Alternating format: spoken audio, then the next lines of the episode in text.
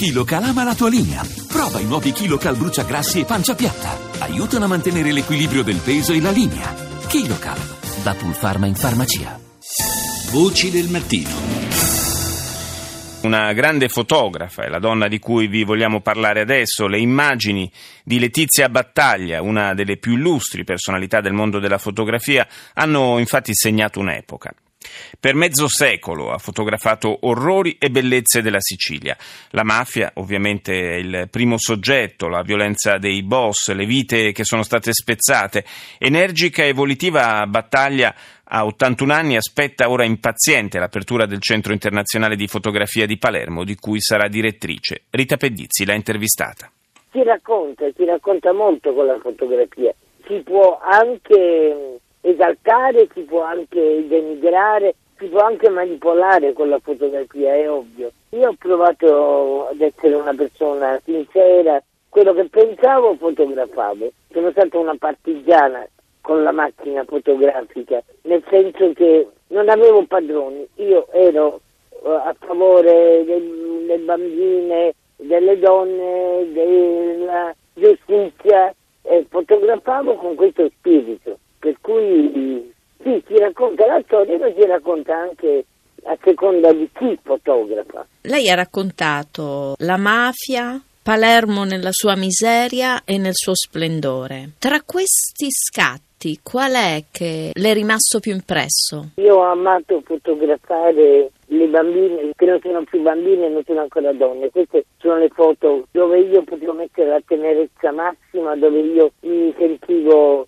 catapultata nella mia infanzia, nella mia adolescenza, fotografando queste bambine che dovevano essere, devono essere in un certo modo magre, sottili, con lo sguardo grave, i capelli lisci, un po' come ero io quando avevo dieci anni. Certo non ho amato fotografare i morti ammazzati, anzi sono stati una tragedia. Non avrei mai pensato che questa sarebbe stata la mia, la mia avventura, incontrare tanti amici e anche non amici che non c'erano più perché una mano violenta li aveva eliminati, parlo di Falcone, Boccellino e Boris Giuliano, il capo della squadra mobile. Poi cosa? La povertà sì, l'ho anche cercata perché la volevo raccontare, volevo che si sapesse che si viveva in quel modo. Ecco, ho fotografato meno i ricchi, la borghesia, gli uomini, li ho fotografati poco. Cosa provava quando fotografava i morti nelle stragi? Era colpita o prevaleva il distacco? Come si fa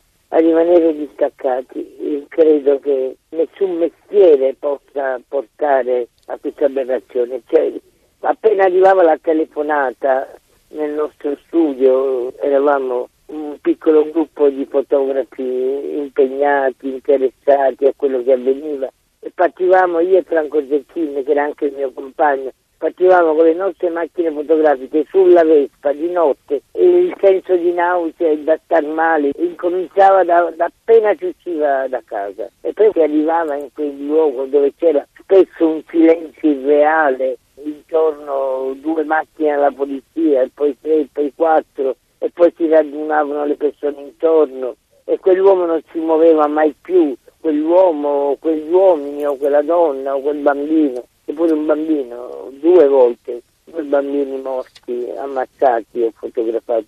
No, c'era sempre, c'era sempre un dolore, dolore forte che mi ha segnato, mi ha sballato, mi ha ferito, mi ha portato a conclusioni anche sbagliate e me ne sono andata per un certo periodo perché non reggevo più, proprio non reggevo più fisicamente a tanta pena, a tanto dolore, a tanta umiliazione, perché i quattro caponi che poi diventarono 500, 1000, non so quanti erano, erano venuti dalla provincia per distruggere la civiltà, venivano a portare droga, venivano a portare violenza, a inquinare i nostri mari, perché così è successo, hanno acquistato potere, ci sono ancora i processi, ci sono ancora le tangenti, c'è ancora una cultura è difficile da eliminare, comunque c'è anche molta coscienza, molta bellezza, molta lotta contro la mafia, le mafie, la corruzione. E bisogna pensarci cosa fanno quattro fotografie o mille fotografie contro un potere che è basato sul denaro,